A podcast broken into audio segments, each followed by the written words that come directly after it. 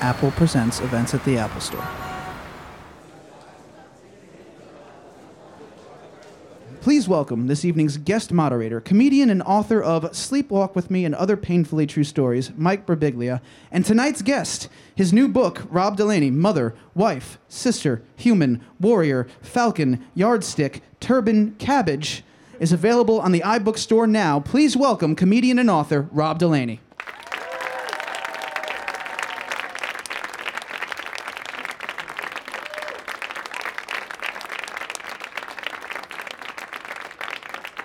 Welcome. All right. Hi. Here we are. Hi.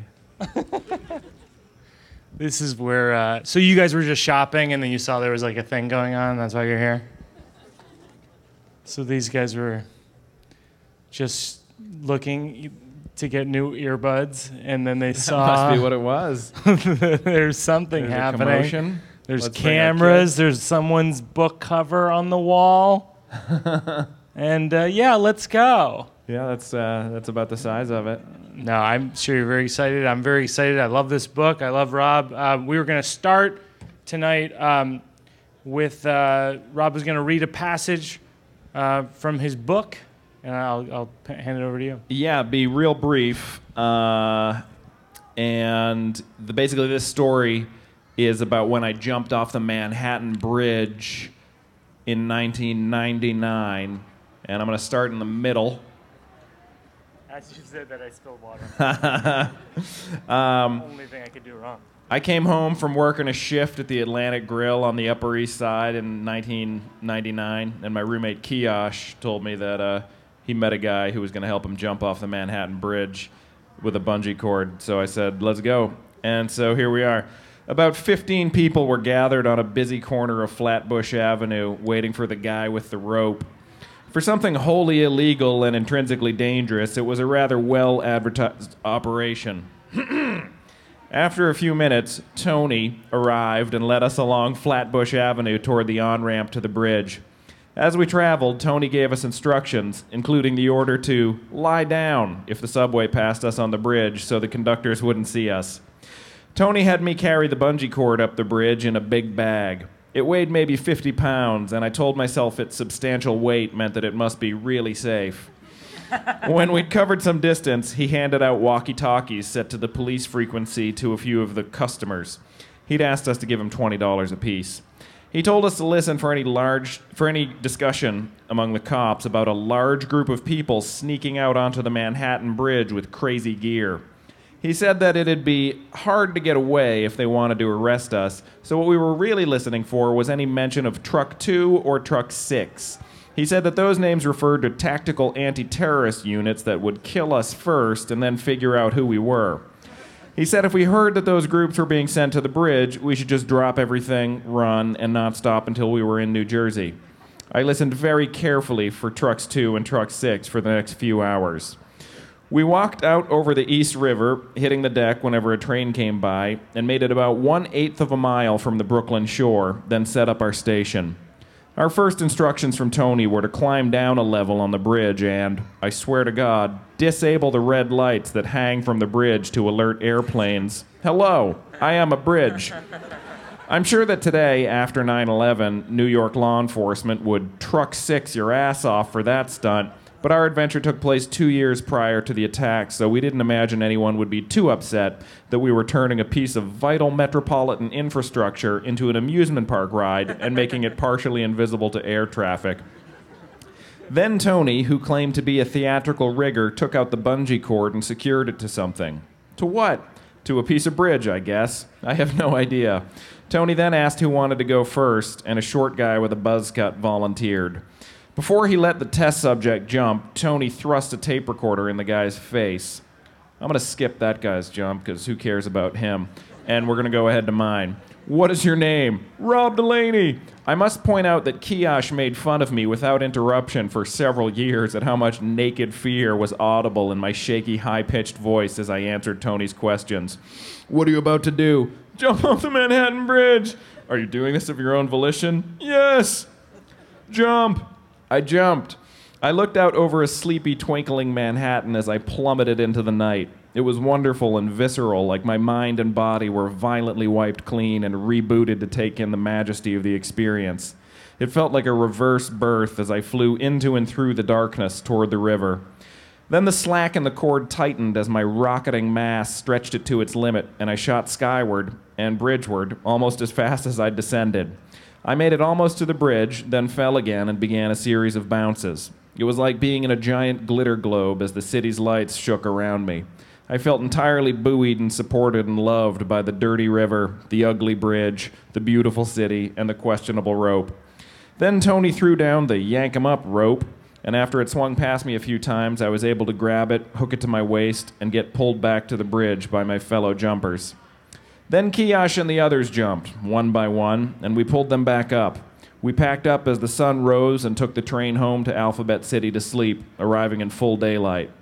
It had been entirely magnificent to watch about 20 people in a row have an experience you knew they'd talk about for the rest of their lives and participate in it as well.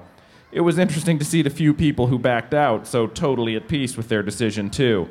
Nobody gave them a hard time either. I know I thought, of course you wouldn't want to jump off a bridge. Why would anyone do that? That'd be crazy. Those of us who had jumped were pretty much aglow. As my reflections began to gather and coalesce in my brain, I was absolutely glad I'd done it, but knew I'd never do it again. Nor would I allow a loved one, or really anyone, to do it, since I'd seen how ramshackle an operation it was. It was a singular rush and an extraordinary, terrible idea all at once. And while I have difficulty imagining a scenario where I'd do something that reckless again, I'm very happy to say I jumped off. I'm very happy I can say I jumped off the Manhattan Bridge, and you statistically cannot.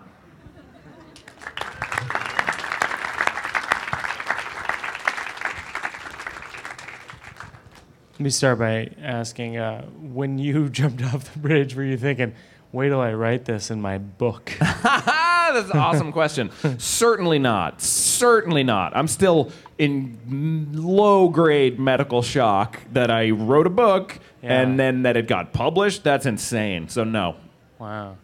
Well, you know, we have a strange, uh, strangely formed relationship. We became friends on Twitter, We did. which is rare. Is anyone has anyone else made friend? Raise your hand if you've made friends on Twitter, and you know it's strange. It's an odd thing, right?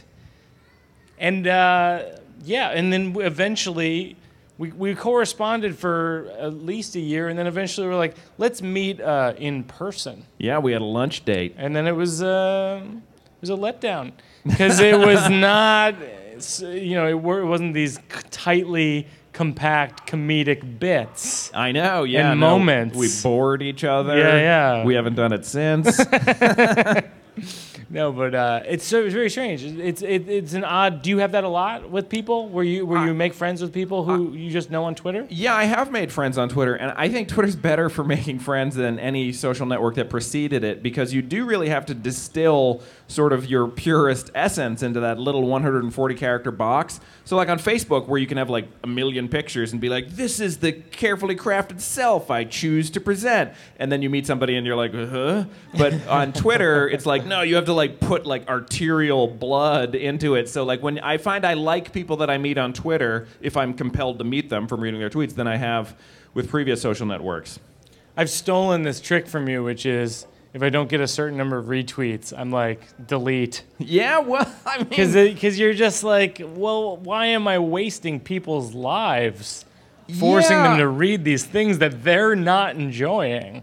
I do try to. Yeah, I cut my. T- I'll cut them if it didn't. If people didn't respond, I get rid of it because Yeah. it's also good for stand up because you don't. You have to be willing to kill your babies. Kill- yeah. And I don't mean human babies, but I mean that your jokes. You can't be precious about stuff, and it doesn't land. I cut it. Yeah. Do people ever take because your I your yours is my favorite Twitter feed, and I uh, I think a lot of people's favorite Twitter feed, but I do think it's so abstract at times. Are you ever confusing America? Like, do you ever get responses where people are like, I, "We are not, you know, we are not manatees," or you know, whatever response. Uh, that Most would- people, you know, who pay attention to me, which I'm grateful that it's such a large number, you know, it, it is a big pile of people, but it's still a small percentage of the world. So if you choose to pay attention to my ramblings, then your mind is probably kinked in a similar fashion. So the people who follow me, you know, I do enjoy if I say something absurd or really satirical, like about the government, and Yeah. then and that gets retweeted, and then there are people who are like, "That's he. This boy's not sane. Yeah. Help, help him or get rid of him. Do something because people shouldn't hear what he says." I like that. Do you think that? uh, Do you think are you followed by any Republicans? Oh, definitely. Because Yeah. your your how would I describe your tweets towards the Republican Party? Uh, bilious. yeah, sometimes. Uh, they're very mean spirited, very funny, very funny, the funniest. I can't, I find I can't retweet them because I'm like, I don't want to deal with people tweeting, Well- hey, at Birbigs, Yeah. Think, think more about Benghazi. You know, Yeah, like yeah, I yeah, can't have that be yeah. my at feed all day. Well, like you mentioned Benghazi, and I think that's really why people came here tonight was to talk about that. Here's the deal. What's funny about Benghazi? Nothing. For good people. It's horrible, no question what happened there. There's no room for debate. But people's response to it and the way people have paraded these poor souls out and it's so awful and reprehensible. So when you make when you invoke that that like clarion call to bonkers you know conspiracy theory people they can get really upset which i find delightful and i'm not no that's horrible. It's horrible when people die unless they're like 98 and are like i led a full life. I'd like to die now. Other than that it's usually sad slash bad. And i would never make a joke about that. But i'll make a joke all day long about the way people try to twist other people's lives and tragedies to their own benefit. That's what humor is for. First and then distant second third anything else i think I believe they were 98 year old soldiers. oh That's what I, yeah. okay That's what I heard. okay that changes things i didn't know that Um, do you ever have this feeling? Because I, I find my Twitter feed is like I've tweeted. I realized the other night I tweeted. oh, I've tweeted eleven thousand things. Wow, And I'm like, oh, geez. Mm-hmm. like if I ever had kids, they'll never think, what is Dad thinking? It's like they Mm. There's a stream of it. yeah I feel like that was like s- the guiding principle of my childhood. Is I was always like, "What's Dad thinking?" Never says anything. Mm. Yeah. But with your kids, they're, they can just kind of. they're gonna have some idea of what I think. Yeah, they're Yeah. gonna be able to.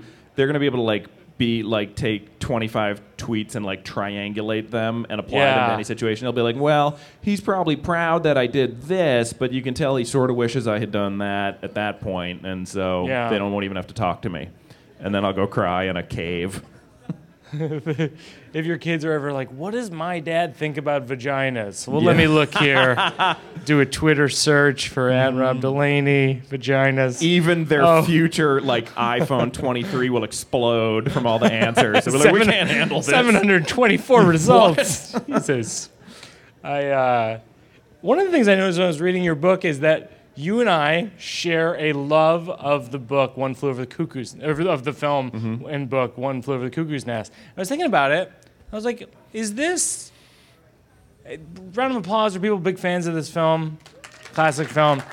The oh, maybe is it is it is it a comedian's film? Like I was thinking about it today. I was like, why are we both obsessed with this film? And I was like, well, maybe because in a way, all the patients are comedians, and Jack Nicholson is the ultimate. His character is the ultimate comedian who's kind of he's crazy enough to be there, but not so crazy that he isn't like we should get out of here. First thing I want to say is I've for the last four days uh, I've been doing press all day every day, Yeah. and so I'm I'm exhausted in a really kind of unique way. And I miss my children who are in California. So Yeah. even thinking about that film, I'm already beginning to mist up, and I Aw. may cry just for 20 minutes uh, talking about that film. Uh, this that story, uh, you know, you've got a spirit. You've got Randle P. McMurphy as portrayed by Jack Nicholson in that film, and that film is perfect in every aspect, from the score to the tiniest extra to Mm-hmm. Yeah. all everything. Milos And- Forman, right? Milos Forman, yep. Milos Forman. And uh, that is you know, Randall P. Murphy, he's a spirit who, you know, rages against convention. And, uh, oh, here's a fun thing I didn't put in the book. When I was in the psychiatric, I, I, I, if you read the book, you'll find out about 11 years ago, I was in, I was respond, I drove my car drunk into a building in a blackout, and I went to jail and to rehab and to a halfway house. And, um, I was in the psychiatric hospital because I was in the chemical dependency unit of a psychiatric hospital. And I'm just like hanging out one day, being like, man, I really got to get my life together. And, uh, and then Nurse Ratched walked into the room. And when I say Nurse Ratched, I mean Louise Fletcher, the actress who played Nurse Ratched, just walked into a room that I was in while I was in a psychiatric hospital, and I like backed up against like the way like Linda Hamilton does in Terminator 2 when she sees Arnold Schwarzenegger, and I'm like, why? And she was there because in real life, she's a nice person who was visiting somebody she knew who happened to be in the same hospital, and I definitely I filled eight diapers on the spot, and then we had a nice talk. She was a very lovely woman because Hollywood isn't real. But uh, Right. just thought that was something that'd be That fun is to know. fascinating. That's what she has to live with her whole life. is Yeah. That everyone thinks she's the most evil nurse. Yeah, and in, fact, she's a, a good nice actress. lady. Yeah, a yeah, nice good person. actress, and she she did her job well. Yeah. Yeah. There's something about that movie that is very evocative, though, in, in regards to I think comedy. I think the the characters are funny. Oh, they're hilarious. Absolutely. They're genuinely funny, and uh, absolutely. they're and, and somewhat batshit. And humor is a coping mechanism for the horrors of the world. You know, you take painful things and you alchemize them into good things. You know, you take, you know, if tragedy plus time equals comedy, we're using comedy to is either the end goal and or the process to get to a smile when life is so difficult. And these are people who are wrestling with life's problems. They don't know how to deal with them and they're using the wrong defense mechanisms in some cases, or the wor- or they're using the right ones, which is like, oh my God, life is so hard, and then they're like, well, why don't you go in a box, you know? and so, yeah, it, do- I do- it makes real sense to me that that movie appeals to comedians. Do you have a lot of people come up to you and ask about uh, and kind of tell you their own personal demons because you open up to people so much? yes, I do. Yes. How's that go? I mean, The well, the pro, I mean, the process is like you said. They come up to me and say, "Hey, listen, you spoke about this, and I've been going through this. Uh, you know, some variation of that, and uh, fine with me because you know, like getting through the alcoholism and the depression, which I talk about in this book. Um, those are things that I barely survived, and the way that I sur- survived them was by accepting help, you know, using time tested methods of endurance and surrender and love in various combinations, patience, the worst one of all to have to learn. um, and so getting that toolkit sort of gradually revealed to me by other good people, it's just, it's my my biggest life pleasure to be able to possibly share a kernel of anything that would ever make anybody, you know, make a good decision in their own life about their own mental health care or whatever. Yeah. So when people do that, I think, great, uh, my prayers are being answered. Yeah. A person, uh, you know, It makes on? it, it makes it feel like there? comedy is an actual job Yeah. and not just this f- frivolous thing Yes. that we enjoy. Um, yeah, I was actually one of the things I really admired about the book is, and I and I admire like about all of your writing is.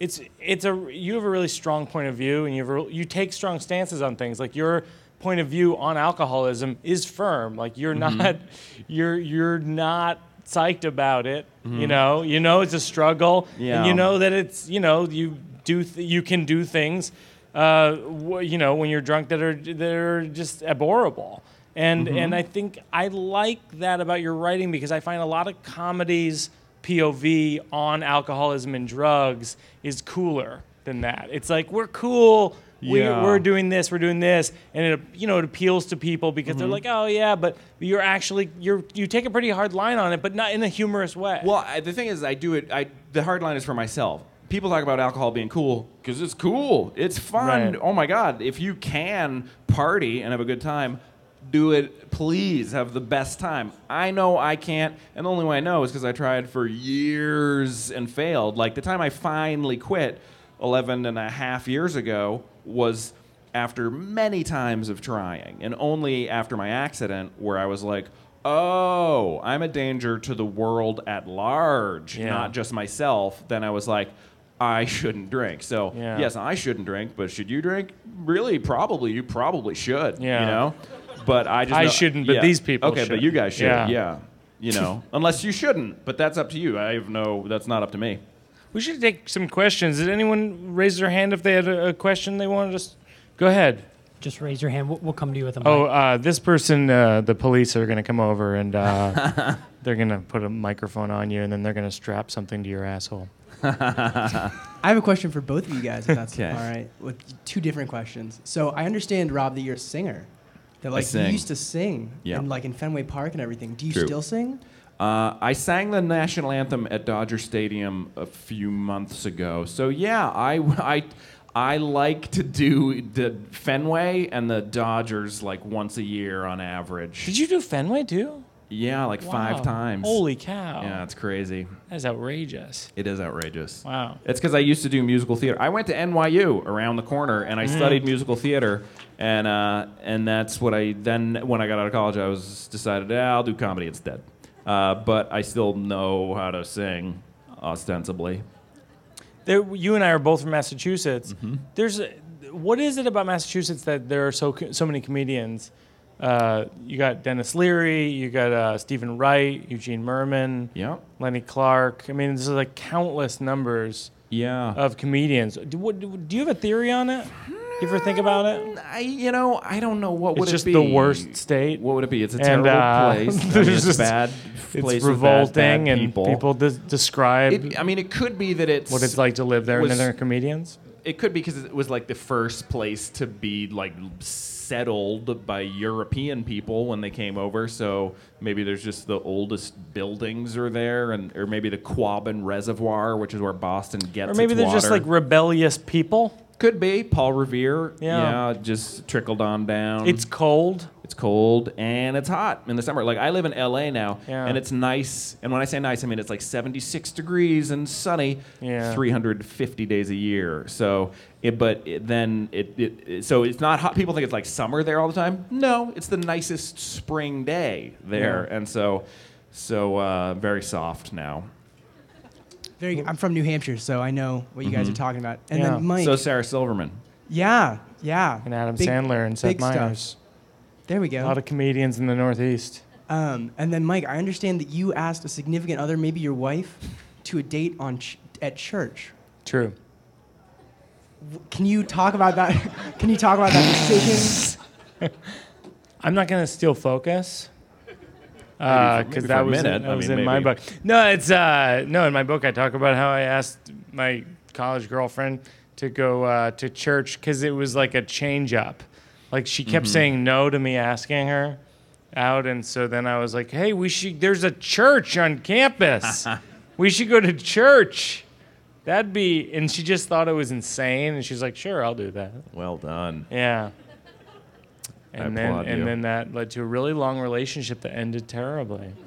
I'm so sorry. So yeah, I'd roll with that. Does anyone else have a question? Raise your hand. Uh, go ahead. This gentleman's going to uh, put a microchip in your nipples. Uh, I just wanted to ask if you have anything uh, to say about working from home and making your own schedule uh, as a writer.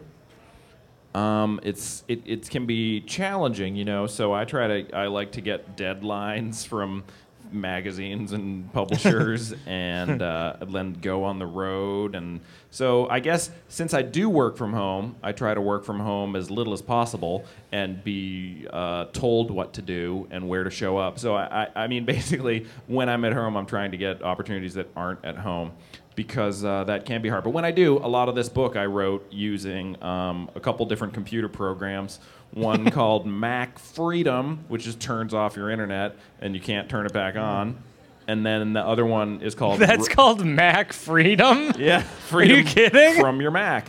And uh, and then the other one is called Write or Die. And basically, like I think it's like a flash window opens up on your screen, and you write within that. And if you stop writing, your screen will start to turn red. And if you don't resume writing, it'll start to delete what you've written. That's great. No. For f- oh yeah. No. Oh, irretrievably. Yeah, not like, oh, I here hit this to get it back. Gone. If you stop writing For a few seconds, it erases what you've written. Yep, and I love it. It's of course it's only for first drafts because then you got to go back and revise, you know. But it's a good way to just get the flow going, so you're not like, eh, why don't I write about, you know, you're just like, and then gradually good stuff starts. I mean, the first few things you're writing like chicken drum biscuit ween doodly doong doong, and uh, then you start to write a real story. so I, I love those things. So yeah, I trick myself definitely. Can you do a save as or something? yeah, you with totally save pro- it. Oh yeah, yeah, yeah, yeah, yeah, yeah. So, But it, what's it called? write or die. It's called Write or Die. dot com. Does anyone have this? Are these just these weird programs that only Rob Delaney knows about? I mean, they're yeah, they're Does I, anyone they're ra- super cool. raise your hand? You do? You have that? You have Write or Die.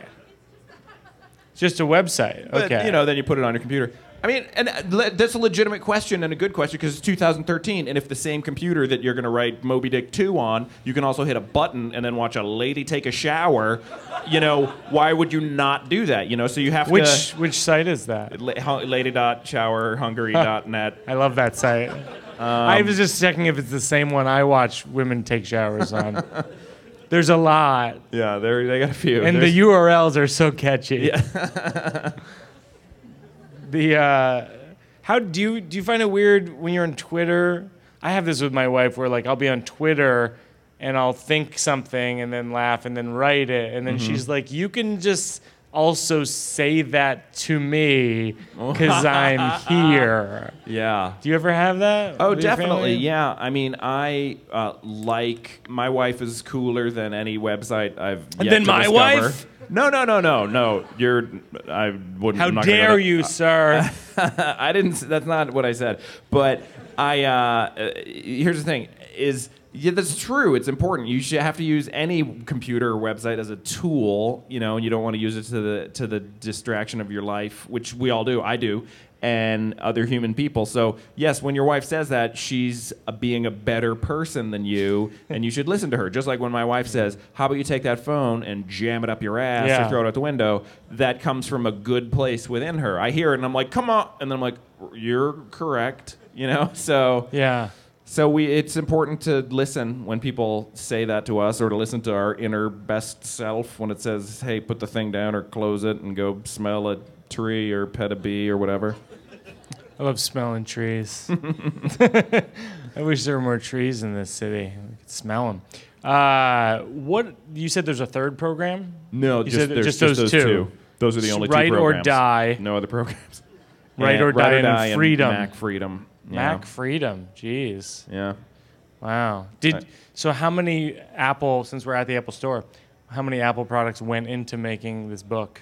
Uh, two really two laptops because I wrote it on one, and then that one was like You need two. started started. You hear that, you guys? It just started to wheeze. You want to write a book? Two laptops. It was rather old and kind of got tired, so I wrote most of it on an older one, and then started get went over to a new one, and then then like literally the centerpiece. I had submitted the whole book to the publisher, and then I was like. Hey, wasn't there a 7,000 word story that I thought really encapsulated the basic essence of my soul? Oh, yeah. And I had to rebuild the old computer search system just to find it. And then the publisher was like, Yeah, it's, your book really would have been garbage without this. I'm glad you found it. Uh, raise your hand if you have another question. Go ahead, Sean. Our buddy Sean. Hey guys, uh, Rob, I, I know it took you a while to become honest with yourself. Mm-hmm. At, at, at what point, how, and, and when did you become rigorously honest with your writing and be able to, to achieve a kind of honesty that, that a lot of us don't in our writing?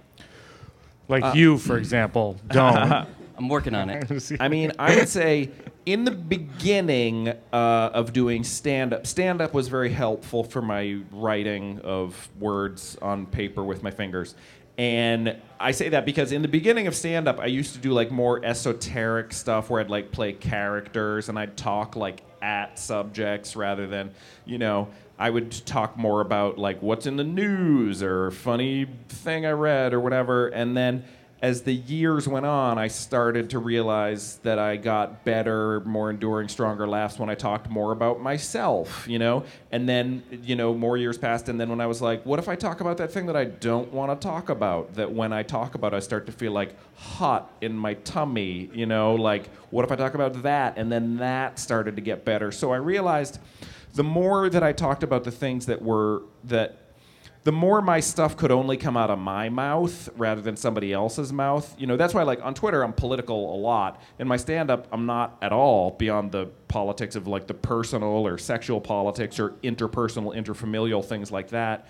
Uh, because anybody can talk about like Obama, you know, or Kardashian, but only I can talk about like my parenting fears, you know, or my challenges within my marriage or things that I really, really care about. So, yes, it's scarier, but it's more rewarding and it's more dependable. So it's almost like it's scary, but then there's a more utilitarian, like blue collar aspect to it. Like it also works. You know what I mean? It's like an amazing old tractor with like fewer engine parts or something rather than some newfangled skidabadoo that could break and explode because because there's so many things. You know, that's where the metaphor starts to break down. but what oh, I'm I saying, was fully in it all the way through. but I think that um, if a smart person edits what I said, then you. Uh, what I'm saying is, it took years. It was scary, and I'm very glad I did it. So that's. I my really like on your website how you have advice for uh, aspiring comedians. I well, yeah. Enough people asked that I thought I did. I, I took it down ultimately. Oh, did you I- take it down? I did. I, I'll put it back up. Um, not that not that you need it. Not that I don't scour. which, by the way, your film uh, "Sleepwalk with Me" is such thanks. an indispensable. It's so realistic. My wife and I watched that together, like holding hands, like hurting each other's knuckles, because my wife was with me the whole way through. You know, Yeah. we've been together for a long time, and she was like, "Oh my god!" I mean, like the net loss where you get paid less than the gas it takes to Yeah. get there. I mean, oh, like that's what it's like. Yeah, that is what it's like. Uh, Sometimes it still is. such a superb, such a superb film. Um, so so watch that film, and then. but you uh, took down the advice. The advice was so well written. Well, thank you. I remember it reading that up. and thinking like, oh, that's really Okay. beautiful piece. I, I'll put it back up. But yeah, basically, uh, I, I think what I said is like, you know, maybe move to like New York, LA, or London Yeah. to just slightly improve your odds. M- Take a class, not because you'll learn anything in it, or but Mm-hmm. because you'll be around other people who want to do comedy. You know, the first my first TV writing job came from a guy I took an improv class with like. T- 12 years ago you know what i mean like that so that so just On- stack the deck in your On favor ridiculousness. on ridiculousness Wow. on MTV. Yep, and um, then what you know, and then uh, and then work harder. Like look to your left. How hard's that guy working? Work harder. Look over there. How hard's she working? Work harder. Because it's also a war I'm of working attrition. harder than all these people right here. But honest to God, like here's a big ingredient: people funnier than you. People funnier. Like if you're whatever Scottie Pippen, Michael Jordan is is like of comedy is gonna quit for some reason. He's not gonna have the work ethic or whatever, and then you'll get the job that he didn't get, even though he's funnier than you. And you'll you you have to like achieve peace with that as a comedian. That like endurance and work ethic, those are the people I admire. You know, natural talent, great, but unless you can build a skeleton in that goo pile of talent of hard work, then definitely quit last week. Someone writing down these metaphors. Skeleton in the goo pile. That's the name of my next I'm book. on precarious psychic territory Skele- after all the, the book Skeletons in the goo pile. it's also a good band name. Uh, raise your hand. Go, uh, go ahead. Uh, this gentleman right here. Thanks. Uh, Mike had mentioned something about your sort of uh, adamant about your alcoholism, and I can sure identify with that. Uh, I read, you know, I follow both you guys with the humor, and then when Cory Monteith died, I saw that, that piece you put up, and it was like so powerful. I still send it to people. And I read your stuff in The Guardian. Do you get people who, who understand all these different ways you write? I mean, the, the perspective, the seriousness, and then true. the abs- absurdness. I always wonder that about you too, because yeah, and you have political writing, You have serious writing, you have comedic writing, absurd writing. Um, well, my the way that I feel about that is that for all my joshing around, um, and I can be sarcastic and stuff, and I can I can do things that come from like a small-minded place and a silly place. I really do. I like people and I love the human race, and I really give them a lot more credit than uh, you know. I think a lot of commercial things would or, or you know or Hollywood or whatever. People are smart and they un- they appreciate nuance and I honestly think if you give people like a varied nuanced thing or things it's like watering a lawn like they are like thank you. So people re- generally for the most part when i do the disparate things that i do people usually if i like do like a big tonal shift in the middle of something people aren't like whoa never mind. They're usually like oh cool pudding after my club sandwich. You know what I mean? It's like you wouldn't want your meal to just be, you know, cornbread. You also want cranberry sauce. So,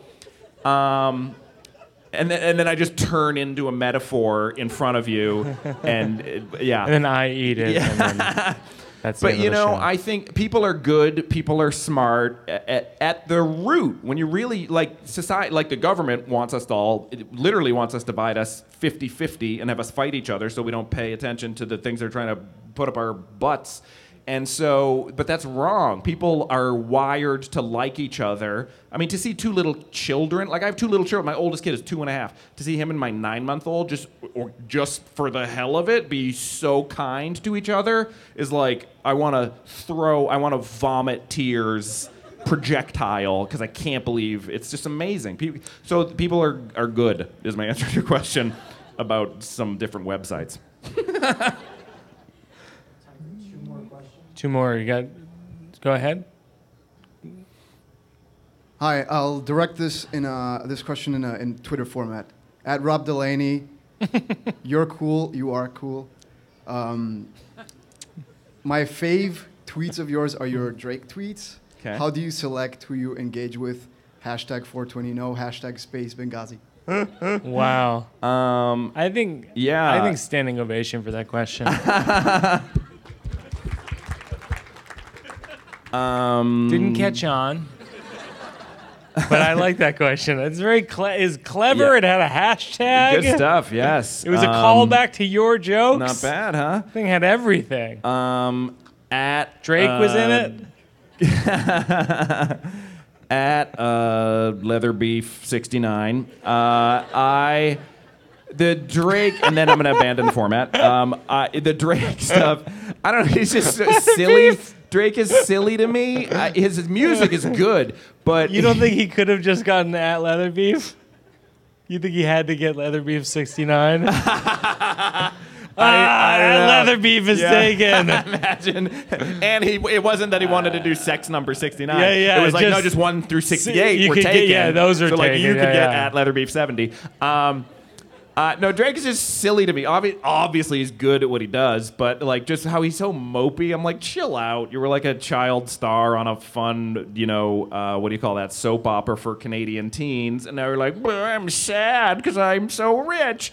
I don't uh, buy it. So to me, he's a fun comedic target, even though I'm sure he's a terrific person, etc.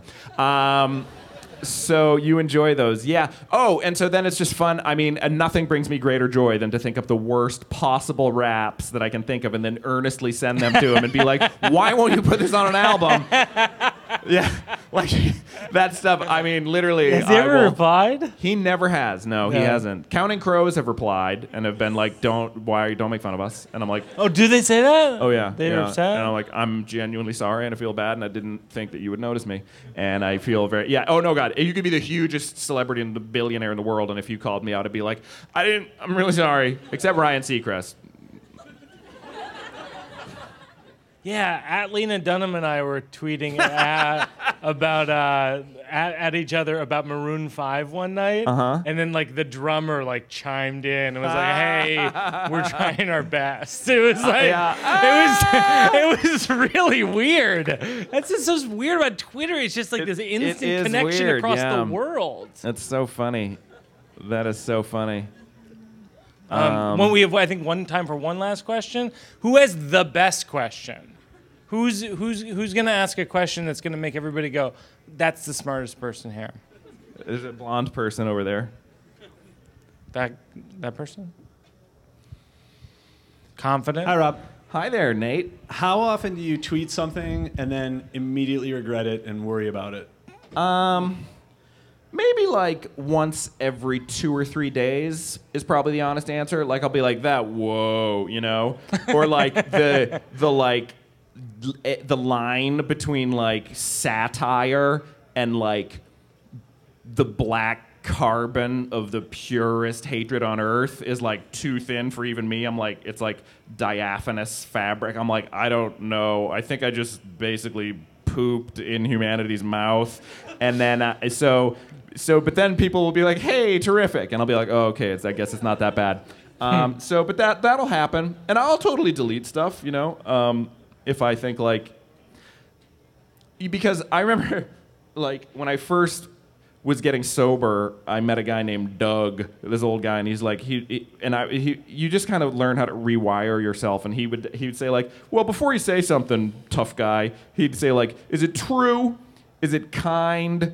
And then he said, and the third one, a lot of people forget. He goes, is it necessary? You know, he's like, and so I, t- I ask myself that sometimes, not often when I tweet, but I'll be like, did I need to do that? You know what I mean? Like, at- like you could read a few of my tweets and think this guy's a monster he should be in a cage uh, but if you read like a hundred of them you'd get a clearer picture and you'd be like oh he might not be a bad guy he might might possibly be trying to do something here and so um, so but i do try to err towards the not mean I might be angry. I think it's okay to get angry. There's plenty to be angry about. But mean, destructive is uh, very rarely funny to me. So so I do try to shy away from that. Like, and and and I'm my own favorite target. You know. So I'll say horrible things about myself, but uh, the world at large, mm, I I I endeavor not to too much. But still, yes, every 48 to 72 hours, I tweet something and think,